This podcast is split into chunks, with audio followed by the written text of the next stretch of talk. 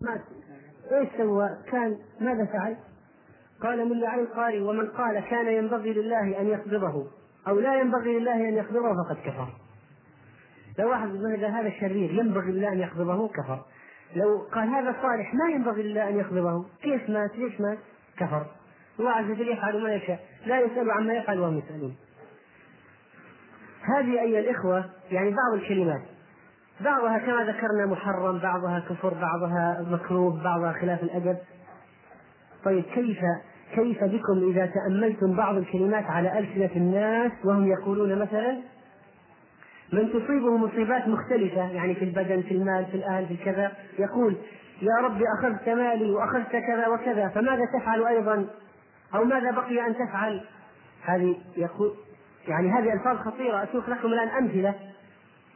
من باب نقل الكفر ليس بكافر لكن لنبين ماذا ما هي الأشياء التي تقال الآن. من قال لمديونه أعطني دراهمي في الدنيا واحد له مال عند واحد قال له أعطيني يا أخي فلوسي حرام عليك ترى يوم القيامة ما في درهم ولا دينار والحسنات والسيئات فقال له ذلك جدني أعطيني وأنا مستعد وأنا أعطيك ولك كل الحسنات اللي في الآخرة. فهذا الرجل ظاهر كلامه إنكار يوم القيامة أو نفي خوف العقوبة أو استهزاء بما ثبت في السنة من أخذ الحسنات. يوم القيامة. من قال المسلم الله يأخذ منك الإسلام فقال الآخر آمين. ومن قال لسارق قطعت يده مظلوم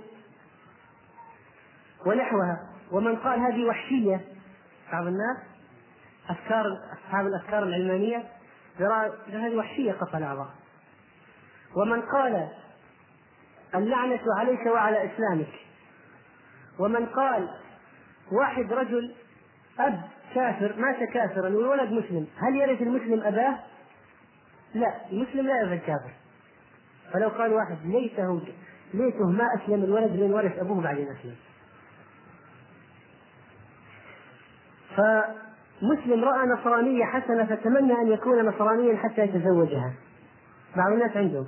يقول ملا القاري رحمه الله وهذا من حماقته. إذ يجوز للمسلم أن يتزوج نصرانية بشرط أن تكون محصنة. مع أن الحسان في الملة الحنيفية كثيرة.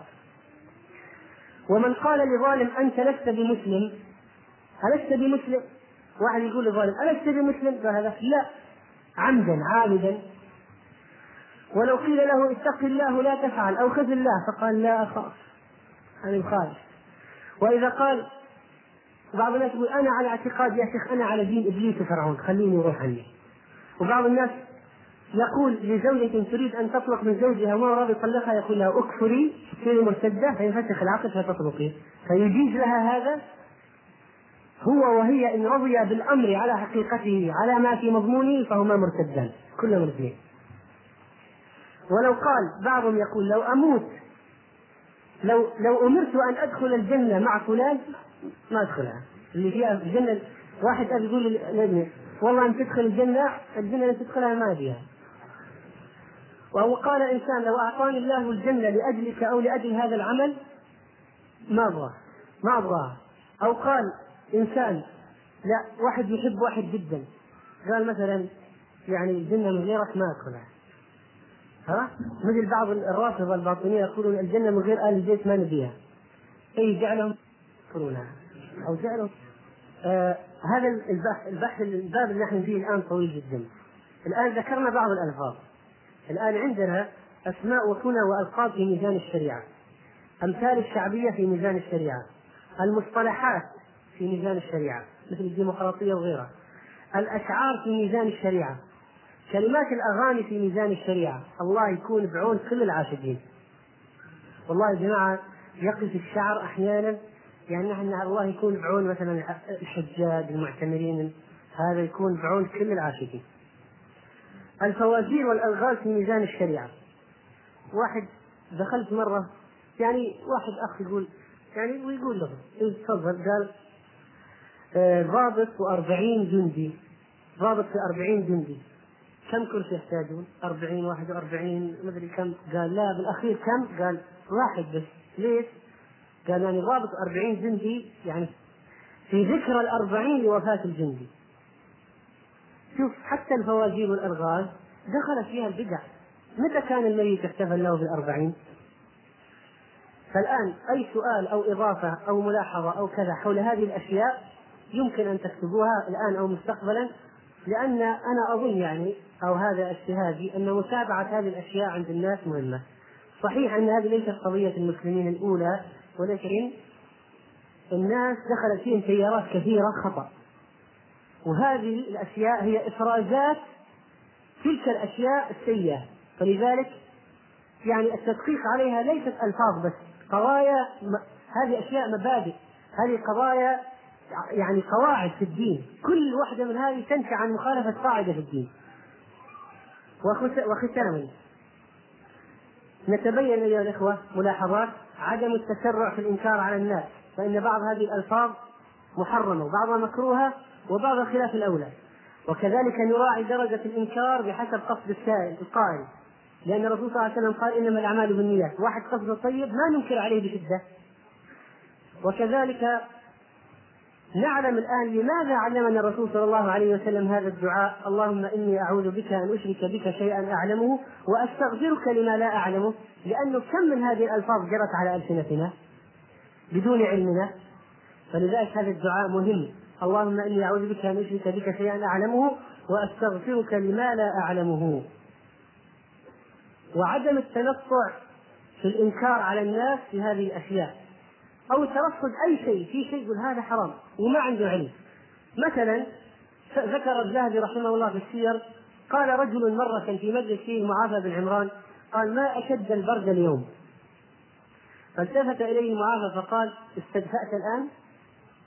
يعني أنت لما قلت الآن الكلمة ما أشد البرد يعني دفيت يعني نفعت الكلمة يعني كان يقول لا تتكلم. قال الذهبي رحمه الله قول مثل هذا جائز.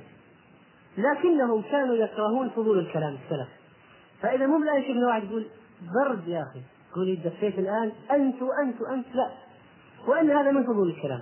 فعلينا أن نكون رقيقين وننتقي الالفاظ حتى في كلامنا عمر رضي الله عنه مرة مرة كان يعس فمر على ناس أوقدوا نارا.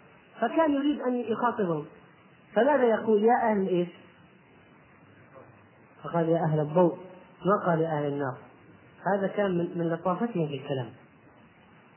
وأما المراجع التي استفدت منها في هذا الموضوع آه، فهي كتاب زاد المعاد لابن القيم رحمه الله قد عقد أكثر من فصل في الالفاظ المكروهة وكذلك كتاب آه، شرح الفقه الأكبر لمولى علي القاري فقد عقد فصلا في آه، ألفاظ الكفر والردة. تصريحا وكناية. وكذلك كتاب معجم المناهج اللفظية افدت جدا منه من المؤلف والمؤلف في هذا الدرس في أكثر ألفاظه. وكذلك من المباحثة مع الشيخ عبد العزيز بن باز والشيخ محمد بن صالح بن عثيمين والشيخ عبد الله بن جبريل. حفظهم الله وغيرهم من أهل العلم.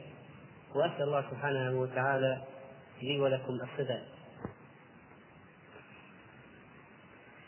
إن الحمد لله نحمده ونستعينه ونستغفره ونعوذ بالله من شرور أنفسنا وسيئات أعمالنا من يهده الله فلا مضل له ومن يضلل فلا هادي له وأشهد أن لا إله إلا الله وحده لا شريك له وأشهد أن محمدا عبده ورسوله. يا أيها الذين آمنوا اتقوا الله حق تقاته ولا تموتن إلا وأنتم مسلمون. يا أيها الناس اتقوا ربكم الذي خلقكم من نفس واحدة وخلق منها زوجها وبث منهما رجالا كثيرا ونساء واتقوا الله الذي تساءلون به والأرحام. إن الله كان عليكم رقيبا.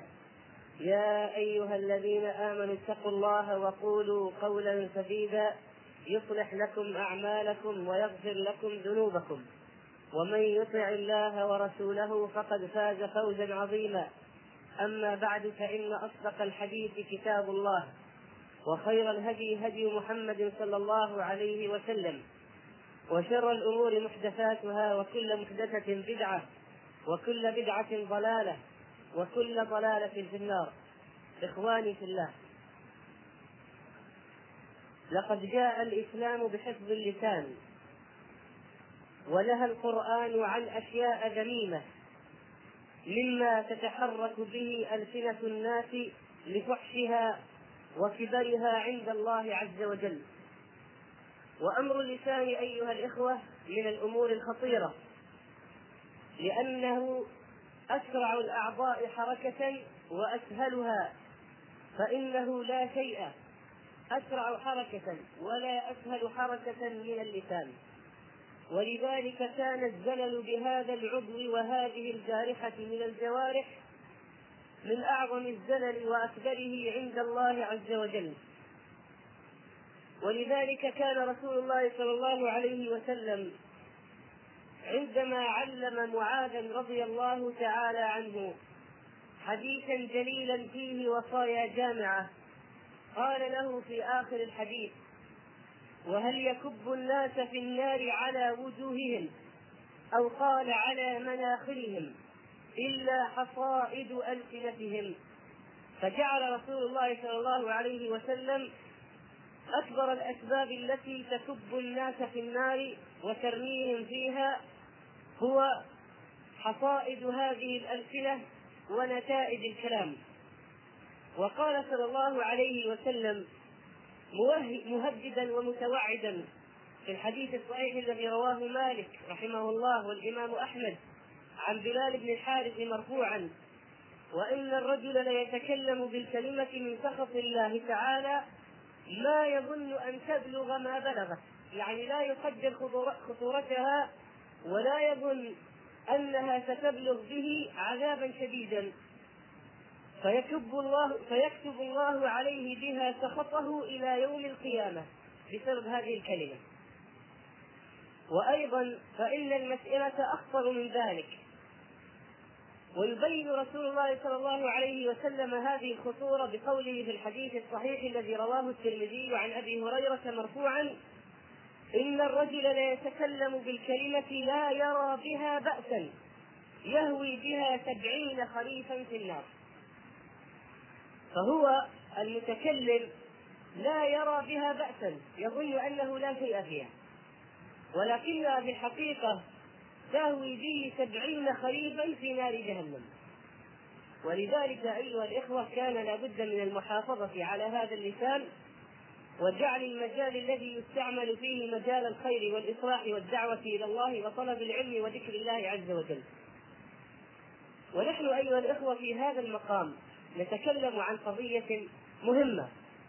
وهذه القضية أنكم لو تأملتم معي في ألفاظ العامة اليوم من الأمثال ونحوها لوجدت أن في ألفاظ العامة وأمثالهم أمورا مستشنعة لوجدت أن فيها أمورا مستشنعة وبشعة وبعضها يخالف العقيدة ويمسها مساسا سيئا.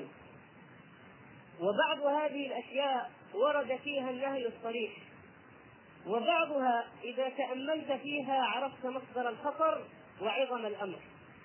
ونحن نضرب بعض الأمثلة على ما يتداوله العامة اليوم في كلامهم.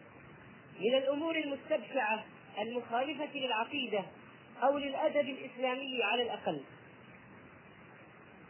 فيقول رسول الله صلى الله عليه وسلم في الحديث الصحيح لا يقول أحدكم اللهم اغفر لي إن شئت اللهم ارحمني إن شئت اللهم ارزقني إن شئت. وليعزم في المسألة فإنه يفعل ما يشاء سبحانه وتعالى. وكذلك أيها الإخوة بعض الناس يقول عند الحلف مثلا أو إذا أراد أن يعزم على نفسه في مسألة ما يقول أنا بريء من الإسلام إن فعلت كذا. أو يقول ترى أنا يهودي لو فعلت كذا أو أنا نصراني أو كافر إن فعلت كذا. يريد أن يمنع نفسه من الوقوع في هذا الأمر بعزم وقوة. وهذه أيها الإخوة خطيرة جدا. فإن رسول الله صلى الله عليه وسلم يقول في الحديث الصحيح الذي رواه النسائي عن بريدة رضي الله عنه من قال إني بريء من الإسلام على أمر من الأمور فإن كان كاذبا فهو كما قال. بريء من الإسلام. وإن كان صادقا فيما قاله وإن كان صادقا لم يعد إلى الإسلام سالما. سيناله شيء من الخدش في العقيدة الذي سببه هذا الكلام. ولذلك أيها الإخوة ينبغي إذا أراد الإنسان أن يعزم في مسألة من الأمور أو يبين للناس بأنه لن يفعل هذا الكلام فإنه لا يستخدم مثل هذه الألفاظ البشعة المخالفة للعقيدة. كونك ترفض أن تعمل أمرا من الأمور هذا لا يعني بأن تعرض نفسك للخروج من الدين. أو تقول بأنك يهودي أو نصراني من المسميات التي تطلق على الأمم الكافرة. وبعض الناس أيها الإخوة في حلفهم يحلف بغير الله تعالى. فتجد أن بعضهم يحلف بالأمانة مثلا ويقول والأمانة لا أفعل كذا. أو واحد يحلف الثاني يقول بأمانة كذا بأمانة حصل كذا وكذا أو بالأمانة حصل كذا وكذا إلى آخره. ورسول الله صلى الله عليه وسلم يقول في الحديث الصحيح من حلف بالأمانة فليس منا وبعضهم يقول بذمتك ما حصل كذا وكذا أو بذمتي ما حصل كذا. أو وحياة أبي ما حصل كذا أو حياتي وحياتك ما حصل كذا إلى آخره. والشرف أو يقسم بشرفه. هذه كلها من الأمور المحرمة. من حلف بغير الله فقد كفر أو أشرك كما قال الصادق المصدوق صلى الله عليه وسلم. وبعضهم يحلف بالنبي فيقول والنبي أعطيه شيء الفلاني. والنبي ما حصل كذا. هذا أيضا حرام لا يجوز. حتى ولو كان نبي الله صلى الله عليه وسلم لأننا أيها الإخوة مع احترامنا لرسول الله عليه السلام فإننا لا نرفعه فوق منزلته التي أنزله الله إياها. وبعض الناس يقول في عباراته أشياء من الشرك كقوله مثلا لولا فلان ما حصل كذا. لولا فلان لولا الله وفلان ما حصل بعضهم يقول أنا بالله وبك. أو أنا في جوار الله وجوارك أو أنا في وجه الله وجهك كما يقع من البعض أو يقول أنا في حسب الله وحسبك أو أنا متوكل على الله وعليك أو أنا معتمد على الله وعليك هذا كله محرم. لا بد أن يقول أنا معتمد على الله ثم عليك. وكذلك لما جاء أحد الصحابة للرسول صلى الله عليه وسلم فقال له ما شاء الله وشئت قال أجعلتني لله ندا أجعلتني لله شريكا أساويت مشيئتي بمشيئة الله قل ما شاء الله وحده. وكذلك أيها الإخوة يقع كثير من الناس في عبارات فيها سب الدهر. يقول مثلا يا خيبة الدهر ويقول عليه الصلاة والسلام لا يقولن أحدكم يا خيبة الدهر فإن الله هو الدهر. وبعض الناس يقول الله يلعن الساعة اللي صار فيها كذا وكذا ويلعن السنة التي صار فيها كذا وكذا. هذه ساعة سيئة التي حصل فيها كذا وكذا. هذا زمن تعيس الذي حصل فيه كذا وكذا. هذا يؤدي كله إلى سب الدهر. والله تعالى هو خالق الدهر. فسبك للساعة أو اليوم أو السنة أو الدهر أو الزمان يرجع إلى من هذا السب. يرجع إلى الله الخالق لهذا الدهر. وهذه الساعة وهذه السنة. لذلك أيها الإخوة لا بد من الحذر حذرا شديدا في هذا الأمر. وبعض الناس يستغيثون في عباراتهم بالمخلوقين. فيقول مثلا بجاه النبي اللهم مثلا يقول بجاه النبي افعل كذا. أو يسأل الناس يقول بجاه النبي لابد أن تتغدى عندي. هذا السؤال أيها الإخوة بجاه النبي صلى الله عليه وسلم وهو أحد المخلوقين بل هو أعظم المخلوقين خاطبه هذا أيها الإخوة مناف للسؤال بالله عز وجل. فإن الله تعالى قال ولله الأسماء الحسنى فادعوه بها. وذروا الذين يلحدون في أسمائه سيجزون ما كانوا يعملون. ولله الأسماء الحسنى فادعوه بها. لو أردت أن تدعو لا تقل بحق الولي الفلاني بحق النبي بجاه النبي. وإنما قل اللهم إني أسألك بأنك أنت الله الواحد الأحد. اللهم إني أسألك بأنك أنت الله المنان إلى آخره؟ تقول هذه الأسماء الحسنى التي وردت لله عز وجل في القرآن والسنة بأنك على كل شيء قدير. اللهم إني أسألك بأنك رحمن الدنيا والآخرة ورحيمهما ارحمني. إنك أنت الغفار اغفر لي وهكذا تسأل الله بأسماء الحسنى. أما أن تسأل بأسماء المخلوقين أو بحق النبي الفلاني أو الولي الفلاني أو كما يفعل بعض الجهلة يستغيثون بغير الله أو بعضهم يستغيث بالجن. ويقع هذا في بعض القبائل وبعض الأماكن أنه يقول يا جن افعلوا به كذا وكذا. أو يا جن خذوه. أو يصرخ في الوادي خذوه. يقصد صاحبا له عدوا. صارت بينه وبينه مشكلة. فيقول يا جن افعلوا به كذا. هذا كله من الأمور المحرمة التي لا تجوز. وكذلك يقع في ألفاظ بعض العامة مغالاة في المخلوقين ورفع فوق منزلتهم رفعا لا يجوز مطلقا في الشريعة الإسلامية. كتسييد بعض الناس أو تعظمه عندما يكون نداء للمنافق أو الكافر أو الفاجر أو المبتدع أو العاصي. الفاسق بقولك له يا سيدي. هذا حرام أيضا لا يجوز. لا تقولوا للمنافق يا سيد فإن قلتم ذلك فقد أغضبتم ربكم أو كما أو كما قال صلى الله عليه وسلم. ولذلك ما يقع عند عند بعض الناس من الكتابة على الرسائل أو الخطابات السيد فلان أو في فواتير التجارية السادة شركة كذا وكذا. هذا أيضا منهي عنه وإنما تقول المكرم كذا الأخ كذا فلان حضرة فلان كذا. لكن لا تغالي ولا تطلق ألقاب المدح على من هو ليس له بأهل. كأن تخاطب الفاسق بهذه الأشياء ولذلك أيها الإخوة ينبغي أن نبتعد عن هذه الألفاظ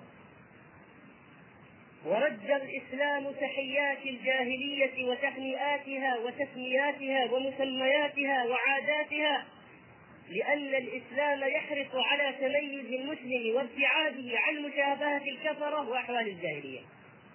من عقيدة الإسلام أيها الإخوة التميز التميز عن سائر ألوان البدع والكفر والجاهليات.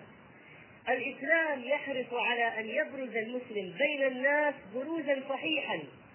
لا لبس فيه من شرك ولا بدعة. يحرص الإسلام على أن المسلم يكون متميز بأخلاقه وعقيدته وشكله ومظهره عن سائر أمم عن سائر أمم الكفر وفرق الضلال. ولذلك نهى الإسلام عن التشبه بالنصارى نهى عن التشبه بالكفار نهى عن التشبه بالأعاجم. ومن ضمن هذه الأشياء نهيه عن عن تحية المسلمين بعضهم لبعض بتحيات الجاهلية. فلذلك نهى صلى الله عليه وسلم المسلم أن يقول لأخيه أنعم صباحا أو أنعمت صباحا. وما شابه هذا من الألفاظ لأنها من تحيات الجاهلية. وإنما يقول الإنسان المسلم السلام عليك ورحمة الله وبركاته أو يقول مرحبا واهلا كما قال عليه السلام مرحبا بابنتي فاطمة إلى آخر ذلك من الألفاظ الحسنة الطيبة التي لا يعلم اختصاص الكفار بها. فمتى علم اختصاص الكفار بهذه الأنواع؟ فلا يجوز حتى لو كانت حسنة في ظاهرها.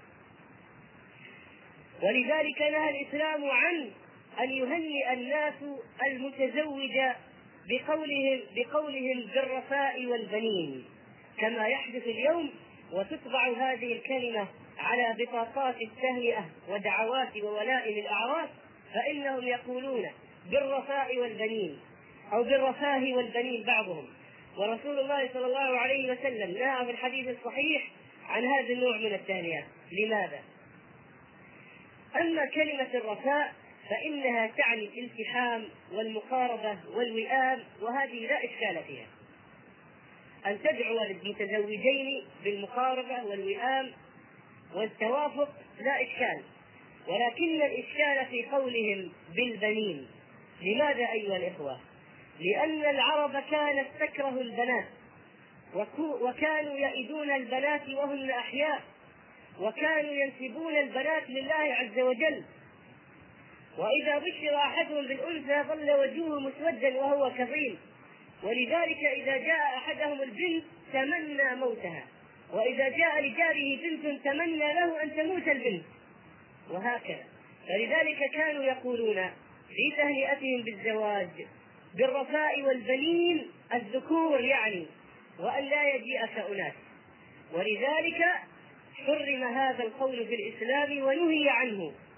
وإنما تقول مهنئا للمتزوج أو المتزوجة بارك الله لكما وبارك عليكما وجمع بينكما في خير. وكم يود الإنسان المسلم إذا فتح بطاقة من هذه البطاقات أو تهنئة من هذه التهنئات بدلا من أن يجد بالرفاء والبنين أو بالرفاء والبنين كما هي تهنئة الجاهلية يجد مثلا بارك الله لهما وبارك عليهما وجمع بينهما في خير. لا بد أيها الإخوة أن نتميز عن الكفار وأهل الجاهلية في ألفاظنا وعباراتنا وتحياتنا وتهنئة بعضنا لبعض. أو قال أو يقول بعضهم في في جواب على كلمة حياك الله يقول أبقاك الله. وهذه لفظة أيضا كلمة أبقاك الله. هذه لفظة مكروهة. لماذا؟ لأنه لا بقاء إلا لله. كل الناس سيموتون ويفنون كل من عليها فان ويبقى وجه ربك ذو الجلال والإكرام. فلذلك يكره أن تقول أبقاك الله أو أدامك الله لأن الله لن يديم أحدا ولن يبقي أحدا. كل الناس سيموتون. فلننتبه أيها الإخوة لهذه الألفاظ. هذه الألفاظ المشكلة أو المكروهة أو المحرمة. ينبغي الانتباه لها وتحذير الناس منها. وكذلك ما يفعل البعض في تعازيهم عندما يقولون البقية في حياتك. يقول واحد للثاني معزيا البقية في حياتك. هذه أيها الإخوة لفظة منكرة لو كان هناك بقية هل مات الرجل؟ لو كان هناك بقية في عمر الرجل الذي مات هل هل كان سيموت؟ لا ولذلك عندما تقول البقية في حياتك وهذه العبارة قد يقصد بها يعني بقية عمر ذلك الرجل الذي انقطع بقيته في حياتك أنت هذه لفظة منكرة منكرة مستبشعة فلا يقول أحد للثاني البقية في حياتك. فأما إن يعني بقية الخير بقية البركة هذا لا إشكال فيه ولكن كثير من الناس إنما يقصدون بهذه اللفظة يعني بقية عمر الميت في حياتك أنت. وهذه مسألة غير جائزة والدعاء فيها غير صحيح. ويقع في ألفاظ العامة كذلك. رجاؤهم وتعلقهم بغير الله عز وجل. فتجد أحدهم في لحظة الحرج ولحظة الشدة واللحظة التي يكون فيها في خطر محقق يقول الآخر أرجوك رجاء حارا رجاء خاصا كذا وكذا من ألفاظ الترجي أن لا تفعل لي كذا ولا تفعل كذا. بينما من المفروض أن يتوجه في هذه الحالة إلى الله تعالى هو الذي يرجى وحده عز وجل لإزالة الضر وكشف الكربة وإزالة الخطر.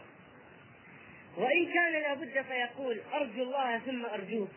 مثلا وهذه اللفظة كلمة أرجوك ليست محرمة إن لم يرجو في عمل لا يقدر عليه إلا الله. إذا قال أرجوك يا دكتور أن تشفي مريضي هذا حرام. شرك لا يجوز لأن الله هو الذي يشفي أما لو قلت مثلا أرجوك يا فلان أن مثلا آه تذهب بهذه الحاجة إلى جيراننا. هذا لا إشكال فيه.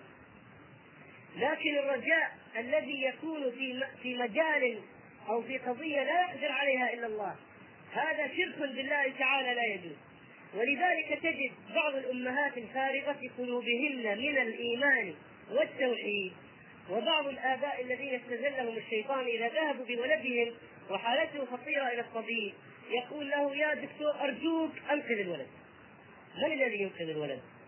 من الذي يشفي الولد؟ أيها الإخوة يقع في ألفاظنا حقيقة وعباراتنا تساهلات شنيعة تؤدي إلى قضايا خطيرة. إذا اعتقدها الإنسان تخرجه من الملة. ونحن عندما نقول هذه التحذيرات لا نقول أن كل من تلفظ بها كافر لا. حتى ولو كانت العبارة نفسها كفر. لماذا؟ لأن كثيرا من القائلين لا يقصدونها. لا يقصد المعنى. لا يعتقد بقلبه أن الطبيب هو الذي يملك الشفاء من دون الله لا. يعتقد أن الله يشفي ولكن هذه الأخطاء لا يسكت عنها مع ذلك. كون الناس الآن يقعون فيها بغير قصد أو بنية حسنة لا يعني أن نقول لهم لا بأس يا جماعة استمروا على هذه الألفاظ لا لا بد أن نحذر ونصحح هذه الألفاظ. حتى لو ما قصدنا المعنى لا بد أن تكون ألفاظنا صحيحة. لا تكون ألفاظنا شركية أو موهمة أو مشتبهة فيها اشتباه لا بد أن تكون الألفاظ واضحة دالة على التوحيد. وفقنا الله وإياكم لقول الحق وعمل الحق. وأن نكون من أهل الحق وصلى الله على نبينا محمد وأرجو أن تقتربوا قليلا أيها الإخوة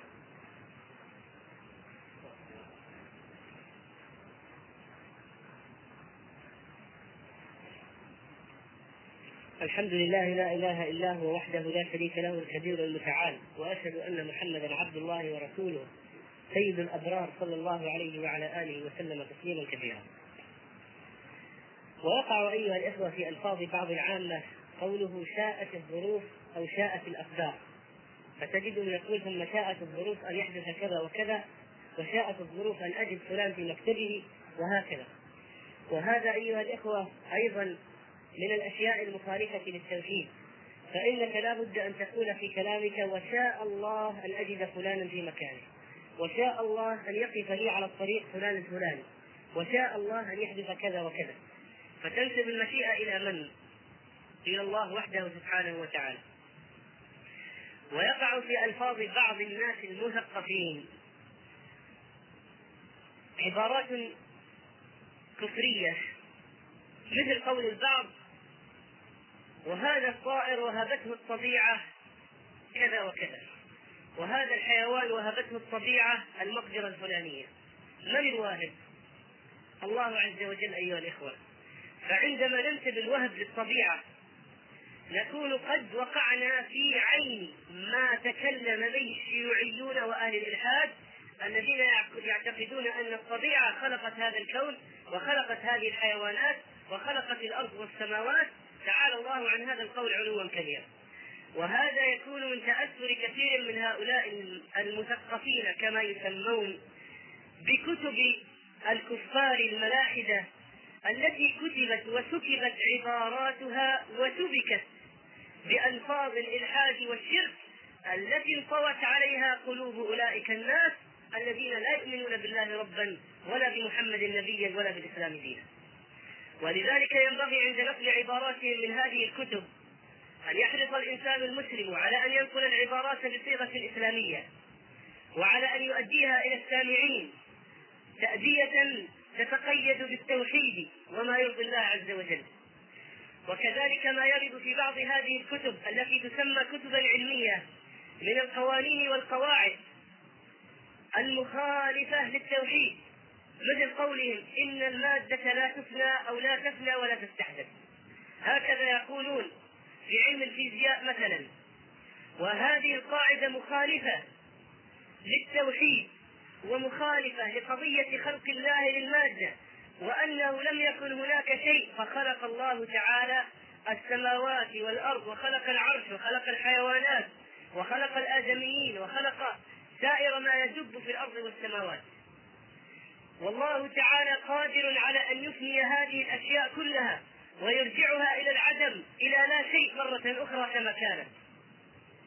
فلذلك قولهم إن المادة لا تفنى ولا تستحدث إنما هو من الوقوع في هذا الشرك المنافي للتوحيد وهذا الكفر والضلال ولذلك يجب على من درس شيئا من هذه المواد أن يبين لطلاب المسلمين وأبناء المسلمين خطأ هذه المعتقدات والقواعد الفاسدة. بل إن التسميات المخالفة للعقيدة أيها الإخوة قد وصلت إلى حد التسميات حتى تسمية الورود والأزهار. فأنت مثلا إذا نظرت إلى هذا النبات الأصفر الذي يتوجه إلى الشمس. هناك نبات يزرع. يتوجه إلى الشمس إذا أشرقت ويستدير معها حتى تغرب فيكون متوجها إلى الغرب في المساء وإلى الشمس في الصباح. ماذا يسمي العامة هذا النبات؟ يسمونه أيها الأخوة عباد الشمس أو عبادة الشمس. وهذا اسم خطير. إنهم يقولون أن هذا النبات يعبد الشمس. هذه الألفاظ أيها الأخوة ليست سهلة ولكن مع ذلك شائعة. حتى في الأشياء الدقيقة مثل تسمية الأزهار وغيرها لابد أن ننتبه إلى هذه القضايا المخالفة للتوحيد. وعندما ينزل مطر من السماء تجد بعض العامة يقولون هذا النجم طلع النجم كذا. وتتعلق قلوبهم بأن الذي أنزل المطر هو ظهور النجم الفلاني. ليس هكذا أيها الإخوة. لذلك ورد في الحديث الصحيح عن الذين قالوا مطر مطرنا بنوء كذا وكذا مطرنا بنجم كذا وكذا هؤلاء قد أشركوا بالله تعالى. أصبح اليوم مؤمن بي وكافر بالكوكب ومؤمن وكافر بي ومؤمن بالكوكب. فأما الذين قالوا مطرنا بنوء كذا وكذا فهم مؤمنون بالكوكب كافرون بالله. والذي قالوا مطرنا, مطرنا بفضل الله وهذا المطر من الله وحده. هم الذين أصابوا الحق وكانوا على ملة التوحيد. ويقع عند بعض العامة أيضا أنه إذا نزل المطر بكثافة وأغرق أشياء يقولون هذه قطرة ما وزنت. تعالى الله عن ذلك. إن الله يقول وكل شيء عنده بمقدار. وما ننزله إلا بقدر معلوم. وإن من شيء إلا عندنا خزائنه. وما ننزله إلا بقدر معلوم. ما في شيء ينزل من السماء بلا حساب ولا وزن إن الله تعالى عنده خزائن هذه الأشياء ينزلها كيف يشاء وإن حصل غرق فهذا ابتلاء من الله وعقاب لبعض عباد الله وكذلك يقع في ألفاظ العامة أيها الإخوة قول بعضهم لبعض أو قول بعضهم في حكاية يرويها ما صدقت على الله أن يحدث كذا. يقول ما صدقت على الله أن تنتهي المشكلة. ما صدقت على الله ان انجو من الحادث. ما صدقت على الله ان انجو من الإحراج الفلاني وهكذا. هذه العبارة أيها الإخوة من العبارات المشكلة والموهمه، لماذا؟ لأنه قد يكون معنى ما صدقت على الله. مثلا يكون معناها أن هذا القائل يشك في قدرة الله. ما صدق على الله أن الله يفعل كذا. ما صدق. كان يشك في قدرة الله ثم عصم. هذا احتمال. واحتمال آخر أن يكون في هذه العبارة سوء ظن بالله. كيف ذلك؟ كأن هذا القائل يقول ما ظننت أن الله يخلص هذه المشكلة. أو ينهي هذه المشكلة. ما ظننت ولكن حصل. هذا ماذا يعني؟ يعني سوء الظن بالله عز وجل. وإن كان أيها الإخوة أعيد وأقول بأن كثيرا من الذين يقولون هذه العبارة لا يعنون هذا المعنى الفاسد والباطل. لكن لا بد من التصحيح. تقول مثلا ما صدقت أن يحدث كذا؟ ما ظننت أن يحدث كذا لماذا تضيف إليها كلمة على الله؟ تقول ما صدقت على الله. فتقع في هذه الإشكالات والعبارات الموهمة. وكذلك قول بعض أهل البادية إذا جئت وقلت له كيف حالك؟ يقول الله ينشد عن حالك. أو الله يسأل عن حالك. الله عز وجل أيها الإخوة يعلم العلم كله. لا يحتاج إلى سؤال عن أحد. وتجد هؤلاء يقولون الله يسأل عن حالك. كأن عبارة يريدون أن يكرمون بها الشخص الآخر الذي سأل عن حاله. وهذه عبارة خاطئة تخالف المفهوم الصحيح للعقيدة. وقول بعضهم الله على ما يشاء قدير من الألفاظ الموهمة الموافقة من الذرائع التي تؤدي إلى تأكيد مذهب القدرية. الذين يقولون إن هناك أشياء يشاءها الله تحدث وأشياء لا يشاءها الله لا يستطيع الله أن يحدثها. هكذا يقولون. ولذلك يقولون الله على ما يشاء قدير. واذا على ما لا يشاء ليس بقدير. هذه العبارة من الذرائع التي ينبغي أن تسد. وإنما ماذا نقول؟ إن الله على كل شيء شاءه أو لم يشاءه إن الله على كل شيء قدير. على كل شيء قدير. وليس على ما يشاء قدير. فيفهم بعض الناس يعني على ما لا يشاء ليس بقدير. وكذلك أيها الإخوة يقع في ألفاظ العامة قولهم لا حول لله. اختصار عبارات. يقع في بعض الأحيان اختصار العبارات. وتغيير وتحريف فيها يؤدي إلى معاني قبيحة. مثل قول بعضهم لا حول لله أو لا حول الله. والصحيح لا حول إلا بالله. أو لا حول ولا قوة إلا بالله. أما أن يحدث الاختصار الشنيع لا حول لله يعني لا قوة لله فهذا شيء مستبشع. أو يقول بعضهم عند التكبير الله أكبر بمد التكبير. وما هو الأكبر أيها الإخوة؟ الأكبر جمع كبر وهو الطبل. فإذا قلت الله أكبر يعني تقصد الله القبول أو هذا مفهوم كلامك الذي يفهم منه. وإنما تقول الله أكبر بالفتحة وليس بالألف أكبر كما يقع البعض. أو يختصرون أو يقولون في الفاتحة إياك نعبد. لا يقول إياك نعبد بالتشديد وإنما يقول إياك نعبد. والإياك أيها الإخوة هو قرص الشمس. معنى ذلك أننا نعبد قرص الشمس إياك نعبد. والصحيح الموجود في كتاب الله إياك نعبد بالشدة على الياء. أو كما يفعل بعض المؤذنين اختصارا يقول حصلاه بدلا من حي على الصلاة. وهكذا. أو يقول بعض الناس الذين يحيون بعضهم يقول كالله بالخير. أو ساك الله بالخير أو الله بالخير ونحو ذلك. وهذا خطأ هذه الكاف أيها الإخوة كاف التشبيه كيف يعني كالله بالخير؟ عبارة خاطئة خطيرة. لابد أن نقول مساك الله بالخير واضحة. لا داعي للاختصارات. ما وراك شيء يعجلك عن قول التحية بعبارة صحيحة كاملة. قل مساك الله بالخير. لا تقل الله بالخير. وكذلك أيها الإخوة هناك من الأشياء ما هو من الأدب تركه؟ قد لا يكون حراما في ذاته ولكن من الأدب تركه. مثل عبارة مثلا تحياتي لفلان تحياتي لفلان. لا يعلم أيها الإخوة كما قال بعض أهل العلم لا يعلم أن جمعت التحية بالتحيات بالجمع إلا لله وحده. فين؟ أين؟ في التشهد التحيات لله. فلذلك لا يستحب جمعها لأحد غير الله تعالى. فتقول مثلا تحيتي لفلان أو أبلغ فلان تحيتي. القضية أيها الإخوة واسعة ومتشعبة وهناك ألفاظ كثيرة وأمثال مخالفة للعقيدة مخالفة صريحة أو فيها سوء أدب مع الله عز وجل على الأقل. ينبغي أيها الإخوة أن ننقح وندقق في هذه الألفاظ التي تخرج من الألسنة. وفقر الله وإياكم أن نحصن ألسنتنا من الكذب والشرك والنفاق اللهم طهر. اللهم واجعلنا من أهل ملة التوحيد. أهل لا إله إلا الله. عليها نحيا وعليها نموت. وعليها نلقاك يا رب العالمين. وصلوا على نبيكم محمد صلى الله عليه وسلم. فإن من صلى عليه صلاة واحدة صلى الله عليه بها عشرة. اللهم صل على محمد وعلى آل محمد كما صليت على إبراهيم وعلى آل إبراهيم. وبارك على محمد وعلى آل محمد كما باركت على إبراهيم وعلى آل إبراهيم في العالمين. إنك حميد مجيد.